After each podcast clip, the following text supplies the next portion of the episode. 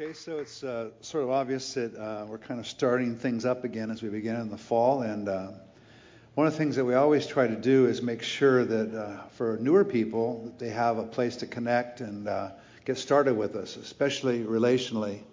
And uh, that's at every level. So our youth ministries, our children's ministries, and also adults. And so my class in particular, I meet here in the in sanctuary, as we mentioned on Wednesday night. And um, it's been very, very effective because uh, we are a little different. Uh, I suppose all churches want to be a little different and some distinct, but we can be very, very different sometimes.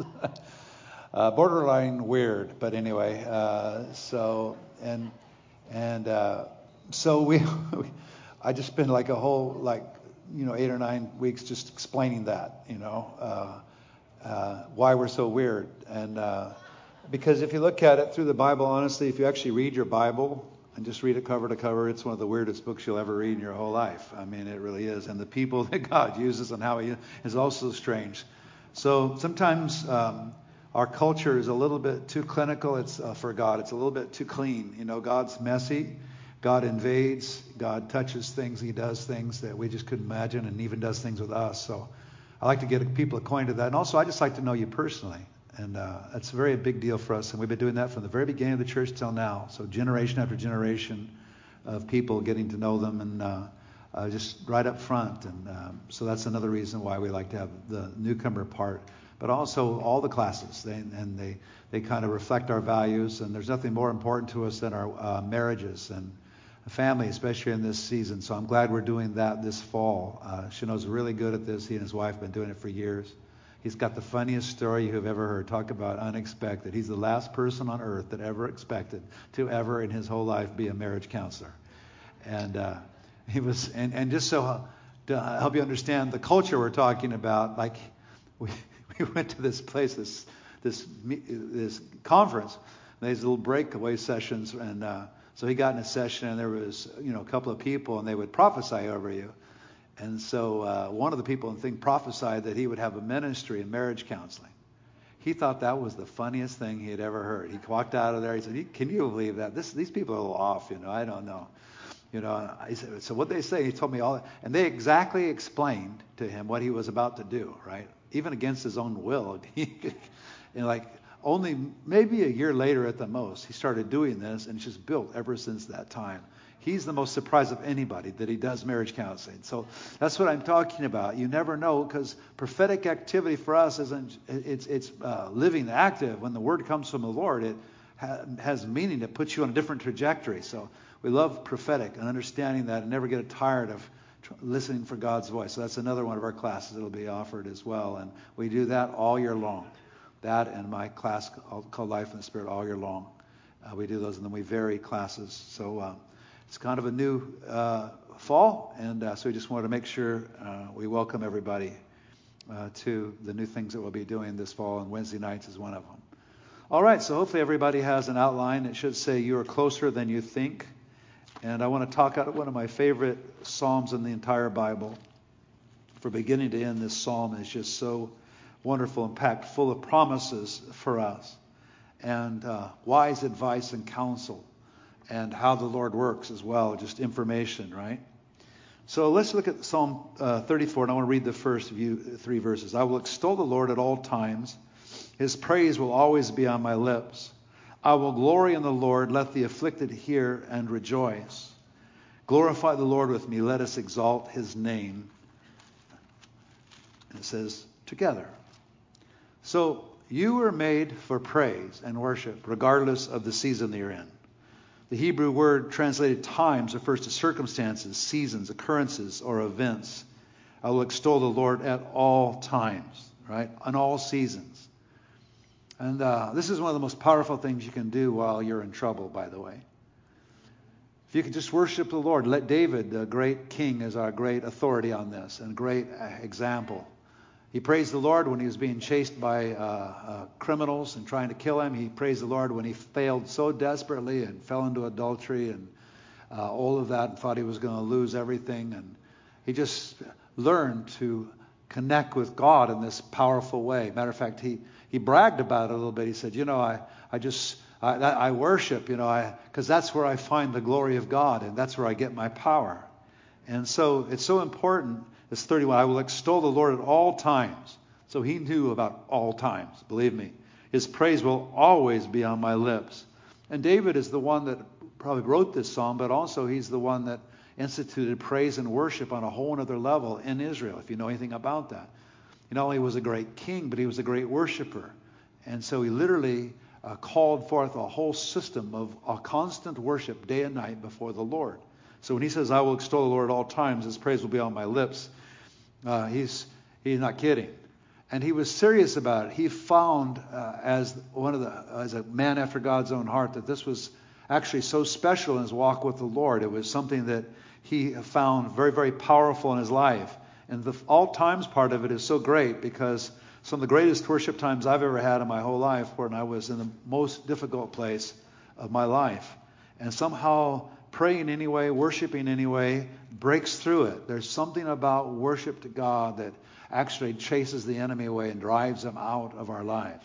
That's why playing as much worship music as you possibly can around the house or in your car where you go. I mean, it's very powerful. And I don't know about you, but uh, I drag myself into church every Sunday. And I'm the pastor, and I can't imagine why you guys, you know, I'm just dragging in here, you know. Then that worship starts, and I'm going, Yes, sir, I'm here. I feel a presence, right? So th- this isn't just the warm up to whatever else we do. It is the worship of God that causes the presence of God, and it's the presence of God that uh, drives the enemy away and also uh, just uh, in some ways puts us back in our own mind, you know, in our right sense. That's why I never have understood people who who don't go to church on Sunday.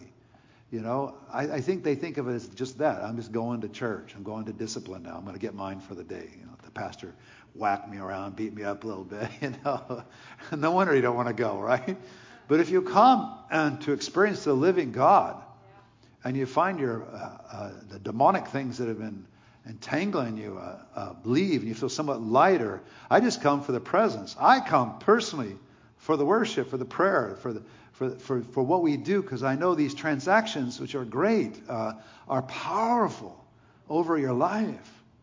Demons just check themselves at the door, maybe a few blocks away. They don't want to come anywhere near this place because the angels of God also come. I mean, if you care to accept it, we literally have seen angels from time to time. I've seen them myself from time to time. One time I was, and I see, and people see those. I'm going to get a whole subject about angels. I better not go that way. But anyway, let's just say that the Lord's with us, right? In a very, very real and powerful way. I almost went down a bunny trail, but I didn't do it. Good job, Mike. Good job. 1 Thessalonians 5 16 to 18. Rejoice always, pray continually, give thanks in all circumstances for this is God's will for you in Christ Jesus. It's His will. You want to know what His will is? I see. Rejoice always, pray continually, give thanks in all circumstances. And we just, as I mentioned a minute ago, when you just worship alone, it's powerful. But when you worship other people, that's why the Bible says, where two or three gather together, there I am in their midst. He just likes it. It's just one big party, right? So we're having a big party this morning in the presence of the Lord. And that's one of the greatest things that, I don't know about you, but I get out of church. That and, of course, the sermon. It's just the most amazing thing, you know. But uh, the truth of the matter is, I like the worship a lot better, even when I'm preaching, especially when I'm preaching. So uh, look at point B on your outline. Thanksgiving and praise cause the afflicted to hear and rejoice. I like that. There's something that releases uh, um, affliction off of us, um, pressure, as I've just mentioned. And there, David just says it right there in those verses, which I, I, I think is really, really, really cool. Because of God's presence, and if you look at Psalm 100, verses 1 to 4, this is why God's presence comes. Shout for joy to the Lord, all the earth. Worship the Lord with gladness. Come before him with joyful songs. Know that the Lord is God as we he who made us and we are his, we are his people, the sheep of his pasture. He says this, and this is the way we enter into God's presence. Enter his gates with thanksgiving and his courts with praise. Give thanks to him and praise his name. And even when I'm alone, I do that. I give him thanks. I spend a lot of time just giving him thanks. Matter of fact, I've found actually, as, uh, especially the last several years, that Thanksgiving seems to be the most direct path between me and Jesus of all the things I could do. Worship's great, But thanksgiving causes something to have to come out of me, even when I'm not feeling too thankful. The whole world tries to get you not to th- be thankful. Its whole design is to get you the other way grumpy, griping. Our whole culture is filled with nothing but complaining, right? So when you thank the Lord for anything you can see, feel, any blessing, you just begin to work in the opposite spirit of the world and where the devil's going, literally. So this is how we enter into his, the place with the Lord. For the Lord is good and his love endures forever and his faithfulness continues through all generations. So all generations in every way. So why wouldn't we give thanks? Why wouldn't we? Because it brings the Lord's presence, right? In Matthew uh, chapter 6, as we look at uh, part of the Lord's Prayer, uh, let's look at uh, verse uh, 9 in that part of the prayer. He says, the very beginning of the prayer, how you even, I think it's sort of how, how you start, he teaches them to pray, and how you start seems to me to be incredibly instructive. I mean, you're before the Almighty God, right? Let's just pretend he's standing right in front of you. Like, and you're supposed to talk now, right? So what are the first thing you say? You know, what, what would you say to God? Hi, God. wow, you showed up. Wow, that's weird. You know. no, I think probably the very best thing is to do exactly what he tells us when we pray. Uh, our Father in heaven, hallowed be your name. Praise you, God. Praise you, Lord. Thank you, Jesus. Pray. Then it goes into the other things. Your kingdom come. You start declaring things from there. So that's the etiquette that we follow in church. I don't know about you, but when I'm in church, I'm, I'm, I'm not only worshiping, but I'm declaring things. I'm binding things and I'm loosening them and, and saying, sorry about that, Lord. when he brings something up, right? Confessing things. and But this whole part of hallowed be your name, holy is your name, is uh, incredibly, incredibly important, isn't it? And we're anticipating the Lord's faithfulness, aren't we, in that? For the Lord is good and his love endures forever. His faithfulness continues through all generations, through all generations. It's by no accident that the Lord causes in every service, in every tribe, every tongue, everywhere you go. And I've been a lot of places. I've been a lot of nations, from one end of this earth to the other whether you're in Russia or whether you're in a deep jungle in Cambodia, whether you're in uh, uh, China, whether you're, you're, you're in Europe, whether you're in Africa, all churches in their own way worship and praise the Lord because you were made for it. That's part of what you were made for. And every, they all do it in their own way, but and, and nobody can organize it like that because they all do it in their own distinctive way with their own distinctive style, whatever tribe, tongue, nation you're in, right? So you're closer than you think. And praise puts you there like that.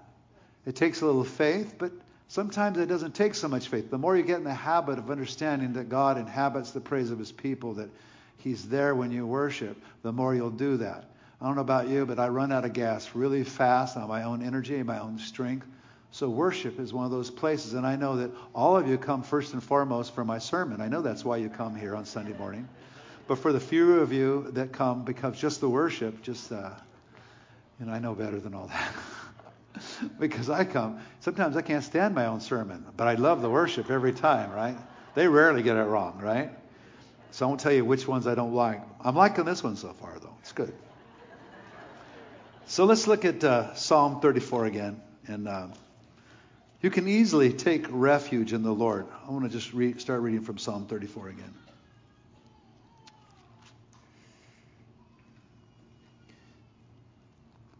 Glorify the Lord with me, verse 3. Let us exalt his name together. I sought the Lord, and he answered me. He delivered me from all my fears.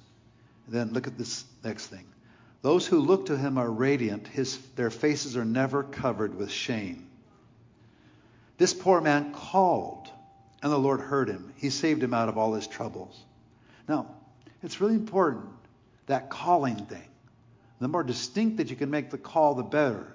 Not for God, He hears even a whisper, but for you, so you know you actually said it. You, make, you, you actually made your case. You didn't kind of, kind of just come to Him. You said, God, this is where I'm at. Clearly, I want you to know. And He already knows. But you need to know, you need to say it. You need to tell Him where you're feeling about this sometimes. It's important. But then you see this verse 6, so great. This poor man called and the Lord heard him. He saved him out of how, how many of his troubles? Aren't you glad all's in there? You know, No, he couldn't do that. That one's too big, you know. No, all. And boy, I tell you what, amazing thing. We can get into a lot of trouble. It's amazing the variety of trouble people get in. That's one thing I discovered in the ministry. I can't believe how many different ways people can get in trouble. Wow. Man, just do a little marriage counseling. That'll really do it for you, huh? You know, I mean, man, how many different ways a marriage can get twisted? But the Bible says He'll save you out of all. Sometimes when we do marriage counseling, people think, "Oh, but my case is really special." And like after you've heard your 900th one of those, you're thinking, how can I communicate to them without offending them that this is not special at all? this is pretty normal, and there's a normal way to get out of this. But yeah, you know, you can't say it like that, right? But but it's true, right? Because we're all in the same group, we're all in the same place. He saved them out of all his troubles. Because sometimes when we are in trouble, we think this thing is just too big for God to deal with. This just this one, okay, yeah, I know, but this time, God, this is different, right? Really, it's different. Like God has a scale, and He goes, oh yeah, man, that's a really tough one. Don't know if I'm going to be able to handle that. It'll not take me a while. Man, I'm going to have to summon some angels. We're going to have to do a few things around here. You know, God, God can remove your trouble. Tick, it's gone. Poof. Right? Now, could I just, okay, so I just said that easily. But some of you have some conundrums, some things that have been in your life for a long time, and it feels like a nine foot, ten foot giant. It is the biggest thing you've ever faced in your life, and it's been around so long. So I don't mean to make light of that, but let's just do this. Say it again. He saved him out of all his troubles. The angel of the Lord encamps around those who fear him and delivers them. This is the truth. Taste and see that the Lord is good. Blessed is the one who takes refuge in him. Blessed is the one who takes refuge in him. So I'm the biggest baby on the planet. I'm constantly taking refuge in the Lord. You know, of those fears that are truly threatening, you really have only one good choice. And uh, we find that in Psalm uh, 33, verses 12 to 22. Blessed is the nation whose God is the Lord, the people he chose for his inheritance. From heaven, the Lord looks down on, and sees all mankind. From his dwelling place, he watches all who live on the earth. He who forms the hearts of all, who considers everything they do. Isn't that weird? Somehow or another, we think of God way up there, way far away. We know that he became a human being and he died. He came that close. But we think somehow, okay, Jesus did his business, got to know how nasty we were, uh, died on the cross, proving how nasty we were. Then he left, and then he sort of detached until the whole thing winds down. Uh, everything gets into horrible apostasy. Jesus comes and saves the day, takes the good guys away, the bad guys gone, we're done, right?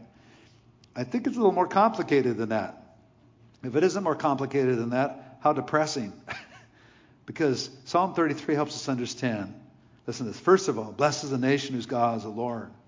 So that's our job to make sure that this nation God is the Lord. That's our primary issue now. That the, the, the nation knows God, right? That's always been our issue, but it's even more now, right? But look at this. He sees all mankind, verse 14. From his dwelling place, he watches all who live on earth. Wow. He forms the hearts of all who considers everything they do. Wow, that's kind of up close.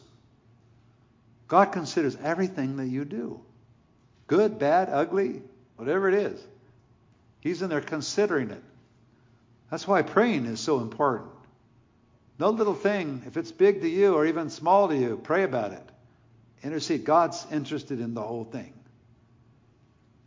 One of the reasons why he can be interested in the whole thing is, first of all, he's overflowing with this amazing compassion, right? But the second reason is because uh, he works things all together for good for those that love the Lord, and he works things all together toward certain ends for his own kingdom, right? He's busy governing. He didn't wind the whole thing up and leave it, right? No king is saved by the size of his army, no warrior escapes by his great strength. That's why it's so important to learn to take refuge in the Lord. One of the greatest delusions that we face is we think we can do things on our own. Oh, we don't say that. We would never say that I can do this on my own. We learned a long time ago that's the wrong answer to the question. That's the wrong say, thing to say with other believers. You know, I can do everything. You know, I'm fine, right? But somehow or another, we we get into that space, right? We, think that we, we can do it, you know, but no warrior escapes by his great strength. A horse is a vain hope for deliverance, this is all metaphors for the same thing. Despite all its great strength, it cannot save. What an amazing thing. It cannot save. But the eyes of the Lord are on those who fear him, on those whose hope is in his unfailing love, to deliver them from death and keep them alive in famine. We wait and hope for the Lord. He is our help and our shield. In him our hearts rejoice, for we trust in his holy name. May your unfailing love be with us, Lord, even as we put our hope in you. So, of all the things that threaten you, you only have one good choice, and that's to put them in the Lord. Hope on the Lord. Pray to the Lord. Ask Him to help you in time of need. It's very, very powerful. You can easily take refuge in the Lord no matter how long it's been since you did so, no, long, no matter how honored you've been, no matter how horrendous the situation, or no matter how disappointed you've been and ignored Him for however long. Maybe there's some people in the room that have been ignoring the Lord for a while. Sometimes when the pain gets so great, you just think, whatever, you know. Whatever you do, do not get into whatever mode. whatever. You know, I guess this is what I'm just going to have to deal with. Uh, God doesn't look at it like that. Look at it at all. We wait and hope for the Lord. He is our help and our shield. And He loves it when our hearts cry out and we grab a hold of Him like that. When we purposely go the opposite direction, right? Because you can easily take refuge in the Lord. And this refuge in the Lord is important. Matter of fact, the Bible says that we can even become radiant. Those who look to Him are radiant. Their faces are never covered with shame. So no matter how bad you've been, no matter what the issue is, whatever you do, do not let the devil cover you with shame. I like that. Those who look to him, the moment you turn your face toward Jesus, your face becomes radiant. Isn't that amazing? And that's important because the enemy wants your face to be covered with shame. Because if he puts you in that place, then you're going to be useless, right? And actually, you're going to start following him instead of the Lord. No, I'm not following the Lord. Well, if you let your face get covered with shame, you're going to start doing exactly what he does. And you're going to start repeating the behavior. Because if you're covered with shame, you'll start doing it to other people as well. But the promise here in 34:5 is you can become radiant just by simply looking to the Lord, right? Those who look to him are radiant. What, what do you mean look to him? In some special way? You know, great long term fasting kind of thing? No. Just, I was looking over here, now I'm looking over here. That simple. Here, bad, here, good. we make those choices all the time. So important. It's not that complicated. But when you turn your face to the Lord, there's radiance, there's light, right? That's why unforgiveness is horrible to hold in your heart because it brings darkness, right? So it behooves us to forgive everyone, right? To just let them off the hook for our own sake. There's a couple of other passages there on point B, too, there I just want to read that are so great. 24, 14. And this gospel of the kingdom will preach to the whole world as a testimony to all the nations and the end will come. So there are huge purposes, purposes for your life, and part of it is that this process will be going on throughout the time when God finally decides that the testimony to the nations is over. We are living in unprecedented times. I try to tell you that as much as I can, but there's never been a time like this where the gospel has gone out to the nations. Never. And I've been following this over the last 30 years, and I've never seen anything like the last two years compared to all the years before that. It's just amazing. And that's actually one thing that I just like, you know, and I kind of get on this a little bit because I think it's important. If you don't travel a lot or you haven't, are not aware of what's going on in the world, sometimes you can get so cloistered. And Americans have a really horrible habit of this culturally. We just really pay a lot of attention to our own culture, but because we don't have very many nations around us, it's about Mexico and Canada, but uh, because we don't have that, like Europe, for example, we're not as aware of the, of the nations and what's going on in the nations. But I tell you, this time that we're living is the most amazing time, and it's all geared toward this gospel of the kingdom we preach in the whole world, and then the end comes. And, and so, uh, this uh, time for us to be busy in the world is so important. Look at Isaiah 49. Listen to me, you islands. Hear this, you distant nations. Before I was born, the Lord called me. From my mother's womb, he has spoken my name. He made my mouth like a sharpened sword. In the shadow of his hand, he hid me. He made me into a polished arrow and concealed me in his quiver. He said to me, You are my servant Israel, in whom I will display my splendor. But I said, I've labored in vain. I spent my strength for nothing at all. Yet what is due me is in the Lord's hand, and my reward is with God. And now the Lord says, You who formed me in the womb to be his servant, to bring Jacob back to him and gather Israel to himself, for I am honored in the eyes of the Lord, and my strength, my, God has been my strength. He says, It's too small a thing for you to be my servant, to restore the tribes of Jacob and bring back those of Israel I have kept. I have I'll also make you a light for the Gentiles. So this calling is Jesus' calling, but it's our calling as Christians, right? I will make you a light for the Gentiles.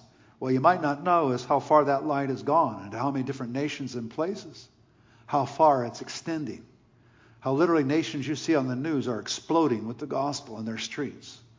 This is the great hidden thing that people don't know. This is the time of not only refuge in the Lord, but giving other people refuge in the Lord. It's part of the Messiah's commission. But for whatever reason, in the last uh, 40 or 50 years, it's heightened to a place that nobody would have ever imagined. Muslim nations. We're in India, for example, Muslim nations, places, whole gigantic states of Muslims, millions upon millions of them that the gospel never penetrate. In the last five years, we have seen unparalleled people, come, uh, Muslims coming to Christ right across the board. And there's other nations, I could say it over and over again. And if you have a trouble spot in the world, wherever you see one, the gospel's not far behind because people are learning to take refuge in the Lord in the midst of those. Ukraine is alive. I know personally, it's alive. It's amazing. It has this vibrant, uh, spiritual, amazing community. The most amazing messianic uh, pastor in the world lives in Kiev, in the largest messianic church. And these people are crazy for Jesus. All these Jews in the largest Jewish church in the world, right in the edge of disaster, they didn't leave. They're worshiping and honoring, sowing and salting. Oh my. They take refuge in the Lord, even in a situation which is so horrible. The Christians, many of them, we know now, have not left. They're there. They're, they're God's light there. We should be praying for them. We should be giving toward them, encouraging them. It's amazing what God's army is doing in these places because we can take refuge in the Lord. He's the safest place to be, right? And when you're doing what He's doing, that's the safest place on the planet for you. Just do what God's doing with your life. That's the safest place you can be. I found myself in so many crazy, weird, strange situations, but I tell you, I've always known the safest place I could ever be is in the will of God, trying to give help and wholeness to other people. When it comes to the end of your resources, you will find God's resources. I love this in Psalm 34 verses 6 and 7. This man called, and the Lord heard him. He saved him out of how many of his troubles? I am so glad that word all is in there, aren't you? Because you always think you got an exception. You know, well, I'm kind of weird. You know, I sin too much, or maybe this and that. You, you, you just don't understand my situation. It's just so complicated. I, you know what I mean? I, I don't think any marriage counselor could help me. The issue isn't the counselor in the flesh. The is, issue with with another person is what two or three can accomplish with the counselor in heaven. That's the issue. Where two or three gather together in my name. That's why marriage counseling, praying for the sick, all of it just takes two, right? This poor man called, the Lord heard him. He saved him out of all his troubles. The angel of the Lord encamps around those who fear him, and he delivers them. Oh, it's so nice. I love that passage so much. He encamps. So you've got an angel of the Lord encamping around you. If you fear God, that's all the qualification it takes to have an angel hanging around. And camping, aren't you glad he encamps? I mean, he, he stays for a while. He, he doesn't leave when the, when the thing gets really tough, right? In the different, most difficult circumstances, he's always with me, with you. Bible says, Blessed are the meek, for they will inherit the earth. I like that, Matthew 5 3. Even when you're meek, in that place of humility, God's grace is with you. God gives grace to the humble. If you're in a humble place, say, Thank God, God's grace is right near me. He didn't go far away. If you've been humbled, it's one of the graciest places to turn and say, Oh, God, thank you for your grace. I receive your grace. We always think it's when we're in our powerful place. And actually, we sort of get deceived sometimes when we think we're powerful, right? Got it going now, you know. My goodness. There's never one of those places. The enemy's always trying to stomp on you in some way right? But if you find yourself in a particularly weak place, God's especially there. Blessed are the meek. When you're in that space, when you've been humbled, they will inherit the earth. These are the people that depend on the strength and the glory of the Lord. You're closer than you think to the glory when you're in your weakest place. It's a dichotomy. Sometimes, ironically, people don't want to go to church because they don't want to go with all these like successful, upbeat people, right? right? But you go to church to just the opposite, not because you're so great, but because you're in such need. You, you go to find a refuge in the Lord. And you find God's resources. I can't tell you in all my history how many people have found resources by stumbling into a church. Oh my gosh. I've seen it happen. Oh, I mean, literally, I've had it happen every week. Stumbling. I mean, it happened to me the other day. I don't know if she's here today, but I, I don't see if she's here. I don't know, but I, I don't want to embarrass her. I don't even know if she's here or not. But she's just, I can tell she's hungry for the Lord, and she's from Iran, right? And she just keeps coming, you know. And I, I'm, I'm thinking, this is the greatest thing you could possibly do. And she's got problems like all of us. And the other day, this is how it happens. Just things like this. The other day, so I, so she came, and then I thought to myself, I've got a book for her. I've got a book for her. And I think it's in her language. I think it's in her language. But where is that book? I'm thinking, where? And then I heard a voice say, Go into your office, look in the closet. It's right there on the shelf. So I thought, oh my gosh. And I'm sitting here, hey, could you just wait for a minute? just wait just a minute, right? And so I go in my office, well, in the office, and to my shock, there it is. I can't believe it. It's the book I'm looking for. And the title of the book is I Dare to Call Him Father. It's the most amazing book for anyone that wants to turn to God. It's a Muslim. And it's in her language. I said, Can you read that? And it's like in Farsi. Can you believe it? It's, can you read that? And she says, Yeah, I can read it. See, see, she came. But it was a divine appointment. She took refuge and she found the greatest news of all. That book is one of the most powerful books for any Muslim to navigate God. Even the title helps you understand it so powerfully. It's a story of how a woman found Jesus by finding the Father first. She found out God, our God, is a God of love and compassion, as opposed to Muhammad, who is everything but that. Look at D there on your outline. Understand where the battles of your life are really being fought. Back to Psalm 34. The angel of the Lord encamps around those who fear him, and he delivers them. Taste and see that the Lord is good. Blessed is the one who takes refuge in him. Fear the Lord, you his holy people, for those who fear him lack nothing. I love all of those verses. But it says here, taste and see that the Lord is good. But your, the verse before it says, the angel of the Lord encamps around those who fear him, and he delivers them. So this is where the battle's really being fought. It's a supernatural battle you're dealing with. And so we look so normal here in the church, you know, so ordinary. Matter of fact, you may look at us and say, wow, these guys are pretty unimpressive, right? You know, just kind of ordinary people. I don't know what I was expecting when I came to church, but, you know, wow, these guys are like, look a little poor. Maybe they're, I don't know. They don't like, that guy there, I'm not sure if he's like even alive. He's like been like passed out in the corner the whole time. You know, we have all kinds of stuff. I can imagine there's kind of things, you, you know, we're funny when you look around at people, especially when you're there for the first time. But our true identity is what we need to understand. We are a spiritual people. We are armed and dangerous. When we pray for you, weird stuff happens. And these people who come up to the front, we have the little ministry team. Little ministry, here we are, like Frodo, you know. And they look like, well, that guy doesn't look like he knows anything. You know? But beware, God gives grace to who? Humble. So, like, God can cause amazing things to happen from anybody in this room that just prays for you. As a matter of fact, if God gives grace to the humble, you could probably find grace more in a humble space. People are always looking for me, you know? And I'm thinking, you know, I'm just ordinary like everybody else. Okay, so I prayed for a few people, but I've got people who come up here and they pray for people all the time.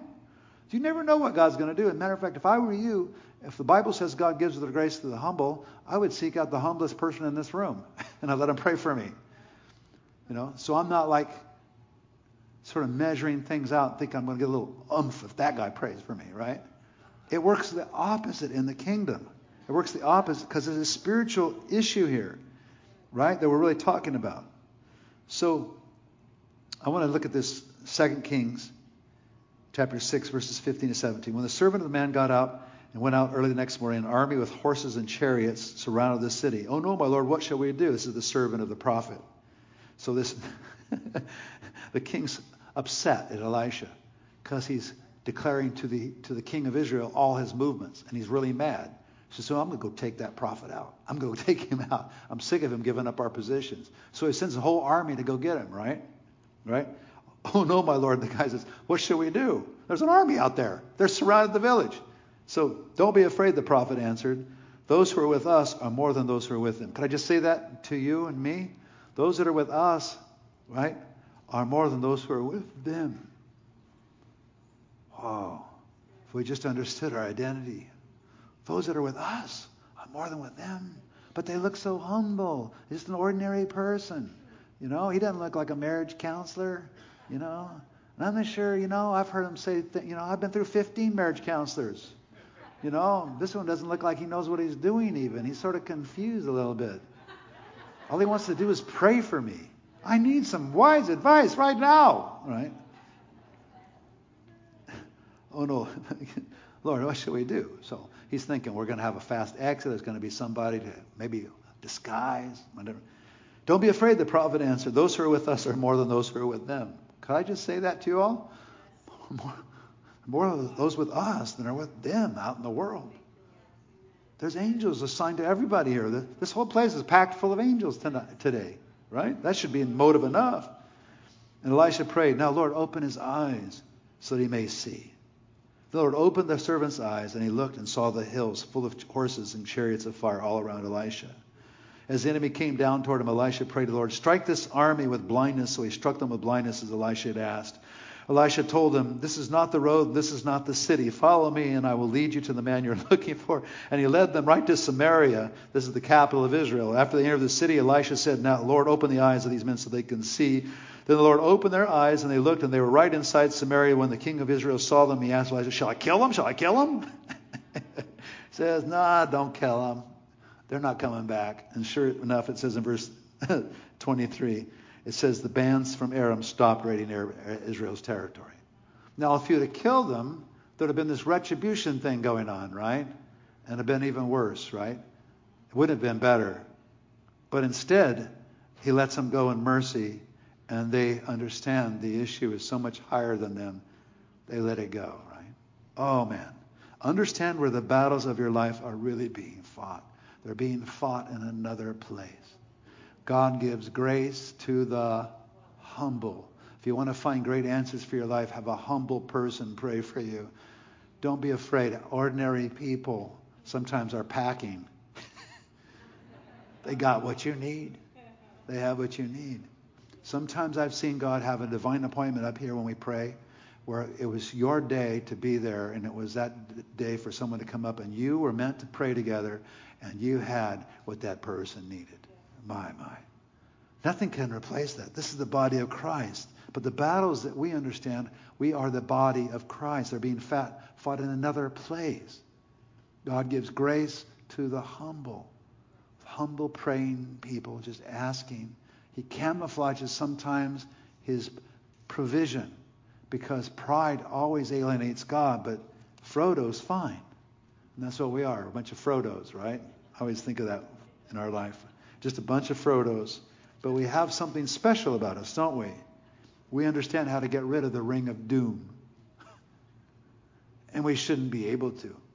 All of these more powerful entities and things should be in the world, even, right? You know, right now, I'm just thinking about this. Um, honestly, we're almost having no progress in our culture with mental illness. I've been thinking and rethinking it. And the more educated the people are, the more psychiatry we have, the more people are educated. Some are good, but most of them, they don't have a clue. They honestly don't. And uh, I'm not saying that about everybody. Maybe we'll have a Frodo out there, a psychiatrist that's walking a little differently, but there's so much mental illness and so much dysfunction going on. And I, I just think that uh, probably our great bet is to stay humble and just uh, continue to pray for one another. And every once in a while, maybe God will raise someone up that has a tremendous, powerful anointing on their life, but they need an anointing. The array of medications and the things we have out there, they fall so short. I don't care what the television tells you, right? But God does things on a spiritual plane. And my guess is that if we could understand where these battles are really being fought, and if we would have the courage, I think God would heal far more mental illness and far more what we would call the serious things that maybe we would know. And if you have to go to marriage counseling to someone and they don't look particularly like cool or ready to go or have all the right answers, but they have the right heart, I'll tell you, I've seen more happen in that situation than I have in any other, really.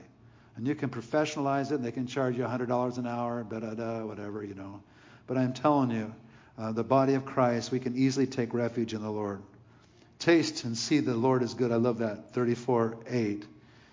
Even before the answer, the Lord's already moving.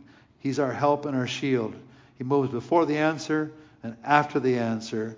God's our very great help and shield. You find that in uh, Psalm 33. But let's move on to Roman numeral 3. Fearing the Lord pays rich dividends. We lack no good thing. Fear the Lord, you holy people, for those who fear him lack nothing. The lions may grow weak and hungry, but those who seek the Lord lack no good thing. Is that good news or what? Well, you can think in your mind, well, wow, I can think of a few things I'm lacking. Well, just keep going. You haven't seen the end of this yet, right? But if you hold this promise before the Lord, this is the promise you can stand on. It's in the Bible. Either the Bible lies or it's true, right? So we just keep on seeking till we find the good thing. Lions may grow weak, but not us. Those who seek the Lord lack no good thing. Even the powerful, maybe especially the powerful, lack good things. They go hungry, but we don't. What an amazing thing that this, this passage is. Fearing the Lord plays rich dividends. We lack no good thing. And let me just say with regard to this whole point, we read now verses 11 to 14. Come, my children, listen to me. I will teach you the fear of the Lord. Whoever of you loves life and desires to see many good days, that's the good thing in verse 10, keep your tongue from evil and your lips from telling lies. Turn from evil and do good. Seek peace and pursue it. Seek peace and pursue it. I love these verses so much. They're so uh, amazingly powerful, aren't they? Seek peace and pursue it. So, part of seeking peace and pursuing is learning to live in harmony with others. And uh, you want to suffer for doing good, but not from evil. And one of the most difficult things that we face in our life is a spirit of unforgiveness and, uh, and living in harmony with others. I tell you, uh, living in harmony with other people, even when you have to bite the bullet, even when you have to be the weak one, even when it looks like you're being injured, is so much better for you in the long run. It's the pride and the arrogance that get us in trouble, right? But God looks at harmony and our part in it in such a real way. And sometimes it seems so unfair because people can be abusive, they can take advantage of us. But look what 1 Peter 3 says.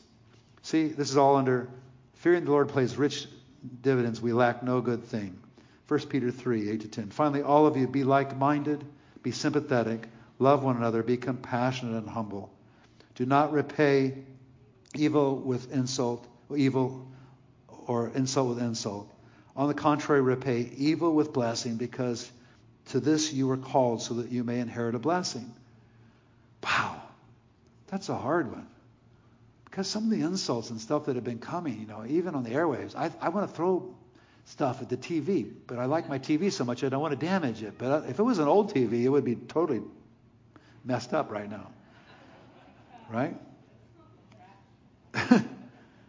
Whoever would listen to this, would love life and see good deeds, keep their tongue from evil and their lips from deceitful speech. So toward everybody, be careful what you say out of your mouth. By the way, Talk like Jesus knows what he's doing. Talk like God's on your side. Let it be reflected in your speech that you have a higher power you're turning to to change the mess, right? They must turn from evil and do good. They must seek peace and pursue it. For the eyes of the Lord, listen to this, I like this so much, are on the righteous, and his ears are attentive to their prayer, but the face of the Lord is against those who do evil. So if you want to see love life and see good days, keep your tongue from evil, your lips from deceitful speech. Turn from evil, do good, seek peace, pursue it, because this kind of person the Lord's eyes are on. And when you say something to the Lord about your situation, guess what? He's listening. Right? The face of the Lord, however, is against all those who do evil. And furthermore, let's suffer for doing good, not being like the world. Okay, maybe everybody in the world's doing it, and your favorite newscaster, your favorite person, you know, you know, they look good on the outside, but whatever you do, be careful how you get into their frame of mind, their place, because there's lots of worldly wisdom that looks like wisdom, you know, and maybe some of it is, but just the spirit of it, the spirit of anger, the spirit of death, whatever. It's, I don't. I want to suffer for doing good, not get caught up in the world and the way they solve things, right? And so look at 1 Peter 3. Who is going to harm you if you're eager to do good? Well, I can think of a lot of people that want to harm me. But the Bible asks this question Why, God, you didn't know that, like, in the 21st century, there was going to be this, this, and this, you know? A lot of people want to harm me. They want to make me do things I shouldn't be doing. It's terrible. Who's going to harm you, though, if you're eager to do good? I, I got that part. If you're eager to good, who, who is going to harm you? I was thinking about that scripture a lot, things like that, when we were open during the pandemic. And they wanted us to shut down the, the uh, well, they didn't say it, thank God. It would have been harder to stop, but, you know, I was thinking about closing the warehouse during that time. We never closed it down one time. Who's going to harm you if you're eager to do good? And, and, and you know what? It turned out to be the best business thing I ever did in my life. Everybody shut down and we're open, right? So who's bringing all their stuff and discovering who we are and who's buying all their stuff, our stuff? Uh, they're buying it from us. Like, and they discovered it and opened up the whole thing. So now we help more people than ever because we just stayed open because who's going to harm you if you're eager to do good? And we were feeding people and helping people. We were eager to do good, even in this massive, horrible problem. And God really, really likes that kind of stuff, right? But even if you should suffer for what is right, you're blessed. Don't fear their threats. Do not be frightened. And by the way, when you're angry, don't let that be your mask for being frightened. Some of the angriest people I know around with all the things that are going on are the most scaredy cat people I've ever seen in my life. They're going there, ah, this, blah, that, and angry about this. Then I just go a little bit deeper. And these people are terrified. They are absolutely terrified that they're going to die. Are you hearing me? All of this bravado and stuff, some of it is just uh, got the deepest sort of uh, terror in it. To the place where survival all depends on the right political party doing this and we do the right that. And God's like, gosh, you know, God's for this guy, and if we don't get with it, you know, he doesn't have anybody else left. Right? Where does he find David? Ah, yeah. It might not be obvious. He might be out somewhere over here. We think he's supposed to come from over here. Yeah, that's the right guy. He's tall and strong, right? Do not fear their threats. Do not be frightened, but in your hearts revere Christ as Lord. Always be prepared to give an answer to everyone who asks you to give the reason for the hope that you have.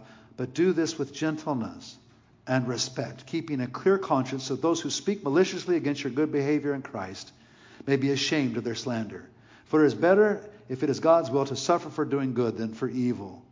For on and on. It's just wonderful. I love that whole section of scripture. Isn't that good for us today? The bottom line stop joining the enemy, then God will fight for you. Cry out, and the Lord will deliver you from all your troubles. And we find that again back in our passage in uh, 34, uh, verses 15 to 17. The eyes of the Lord are on the righteous, and his ears are attentive to their cry. He's listening. But the face of the Lord is against those who do evil, to blot out their name from the earth. So let's don't get on the evil side. That's the whole issue. The big issue is, with regard to our time, is just don't get on the side of wrong. Don't get on the side of evil. Just fight with the Lord, right? Stay on the Lord's side. It may be a little humbler, but it works a lot better. The righteous cry out, and the Lord hears them. He delivers them from all their troubles. No way, COVID's too strong. No way he'll deliver us from that one. That's a disease. That's a pandemic. It's a pandemic. It's a pandemic. I have no idea what pan, I guess pan means a lot. I'm not sure, but this isn't an epidemic. This is a pandemic. The righteous cry out, and the Lord hears them. He delivers them from all their troubles. How many problems is that? That's even the pandemic. All of us get delivered. We got lots of troubles, but He delivers them from all of us. When we cry out, He hears us. That's why the world doesn't understand us. They think we're just these political hardheads. No, we, we, we, we walk to the beat of a different drum. We're not afraid like you. We're not afraid. We honestly aren't afraid. And I don't want any of your fear on me anyway, because I'm closer than you think. I'm closer than you think. The Lord is close to the brokenhearted and saves those who are in crushed in spirit. So if you came in here and you're especially not doing well, you're crushed for something, somebody did you in, somebody's left you, listen to me. The Lord's close to the brokenhearted. He saves those who are crushed in spirit. He's especially close to the brokenhearted. The righteous person may have many troubles, but the Lord delivers them from them. Wow, can we just say that again? How, how many is that? Is that like 5, 50%, 80%? All. Every one of them. No matter what disease they invent, no matter what new thing they think, no matter what thing, tragedy, he, what? I may have many troubles, but I get delivered from them all. He protects all his bones. Not one of them will be broken. Evil will slay the wicked. The foes of the righteous will be condemned. The Lord will rescue his servants. No one who takes revenge in him will be con- refuge. Sorry, not revenge. Refuge. No one who takes re- refuge in him will be condemned. Wow, what a beautiful passage. These passages they speak for themselves. They have life in themselves. It's just a question of whether we will believe them or not, right? And function like that in our ordinary life like that. Isaiah 57:15 For this is what the high and exalted one says. He who lives forever whose name is holy. I live in a high and holy place. But you know where else I live? With the one who is contrite and lowly in spirit, to revive the spirit of the lowly and to revive the heart of the contrite. I just think that is such a cool verse, such a motivational verse for ministry. Like when we pray for people up here and we have all of our prayers that we do and all the different things, it's just such a privilege to revive the spirit of the lowly, to pray in that place because the Lord lives in that high and holy place where the lowly people are. That's where he lives. If you want to find the Lord, there he is. There he is. He's in that place, right? If you have a broken and contrite heart, you're already on the way to victory, according to these verses. Isn't that right? The Lord oversees all trouble in your life. Isn't that nice to know? I'm just going to read these last three verses. The Lord oversees all trouble in your life. You're not alone. I tell you, I think this has been maybe one of the greatest times of loneliness people have experienced isolation, but you're never alone. You're not alone. No matter what, you're not alone. The righteous person may have many troubles, but the Lord delivers them all. He protects all his bones. You're never alone. The Lord oversees all the trouble in your life. Proverbs 24, 15, and 16. Let's read that real quick.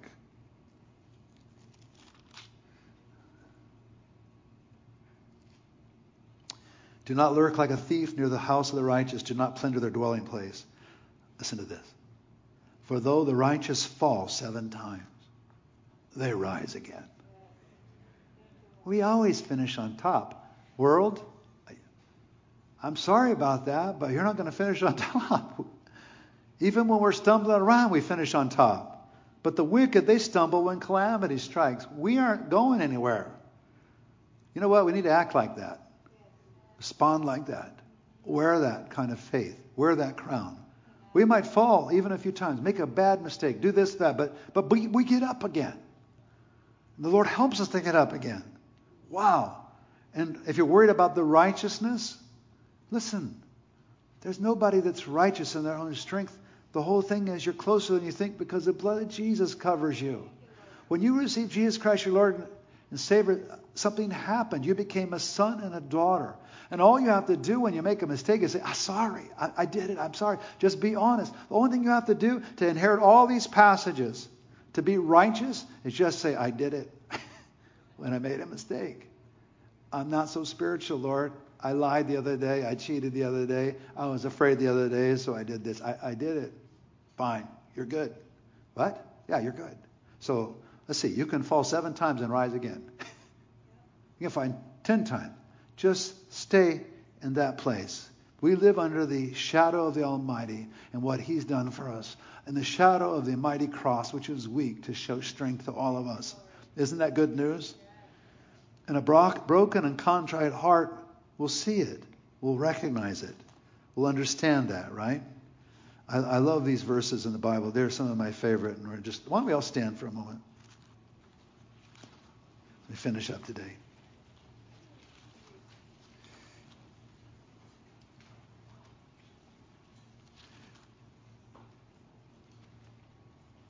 I'll finish with Romans chapter 8. You can study some of these verses. I guess what I'm trying to say to you is you're closer than you think. And if you've been humbled, discouraged, overwhelmed, you're closer than you think because now you can do business in your weakness and His strength. God loves to make that exchange. We think if we're strong, He's strong. Ah, no. When we're weak, He's strong. You know, that's why when we sing these songs, these little worship songs, these love songs of the Lord, we, we're singing them. That's why the presence comes. Because we just are singing in faith to the Lord and offering this up. And then the Lord says, Man, I really like what you're doing there. That's that first part of the Lord's Prayer. You know what? Hallowed be your name. You don't have to even go any further than that. I'm with you. Here I am. What do you need now? Hallowed be your name. And you just start declaring things. Thy kingdom come, thy will be done on earth as it is in heaven. Lord, make this right on earth as it is in heaven. Give me this day my daily bread. Forgive me my sins as I forgive others. Lord, oh my mind. Oh, wow. Romans 8, 31 to 32. I love these verses so much. What then shall we say in response to these things? If God is for us, who can be against us? So, how is it that God's for you? You say, God, I did it. I sinned. I made mistakes. Please have mercy on me. I receive your Son, Jesus Christ, over all over again. Forgive me for my sin. I'm right now with you. Thank you very much. There's no condemnation against me. You're for me, not against me. Oh, could it be that simple? You're closer than you think. Could it be that simple? It's ridiculous. This whole thing's ridiculous. You would think I'd have to do something. Jump over tall mountains in a single bound. Something. No. Just be humble and admit that you did it.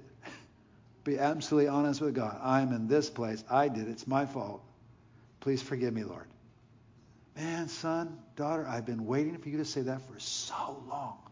Thank you. Now, guess what? and he starts bringing order to your life. If God's for us, who can be against us? Listen to this.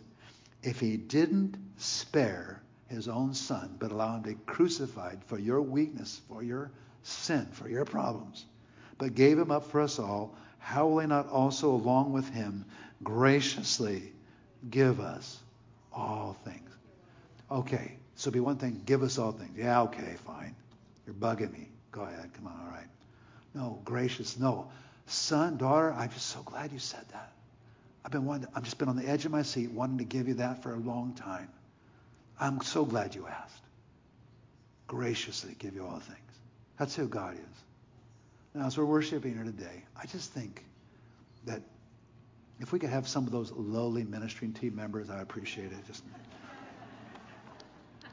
the ones that are carrying and nobody knows what they're carrying, just come on up to the front. Because I just think there's some people that would like just to commit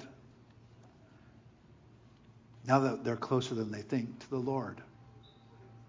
Our prayer lives are so powerful, but it does require that we respond. And we just ask God for things in faith. But then the Bible says, where two or three gather together, there I'm in their midst. If two of you agree about anything, it'll be done. So two are better than one. That's why we always do this. We don't do and have people up here to pray with, if you like, out of ritual. We do it because it works. Yes, and they're Frodos like me. You know, we're just like ordinary folks. You know, they do have a cool badge on. I see one there. Where's your badge? I'm just kidding.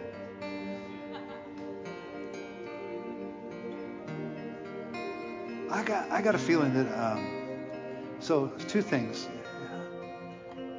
I just think that you might be surprised what happens when people pray for you if you need prayer today. So take advantage of that.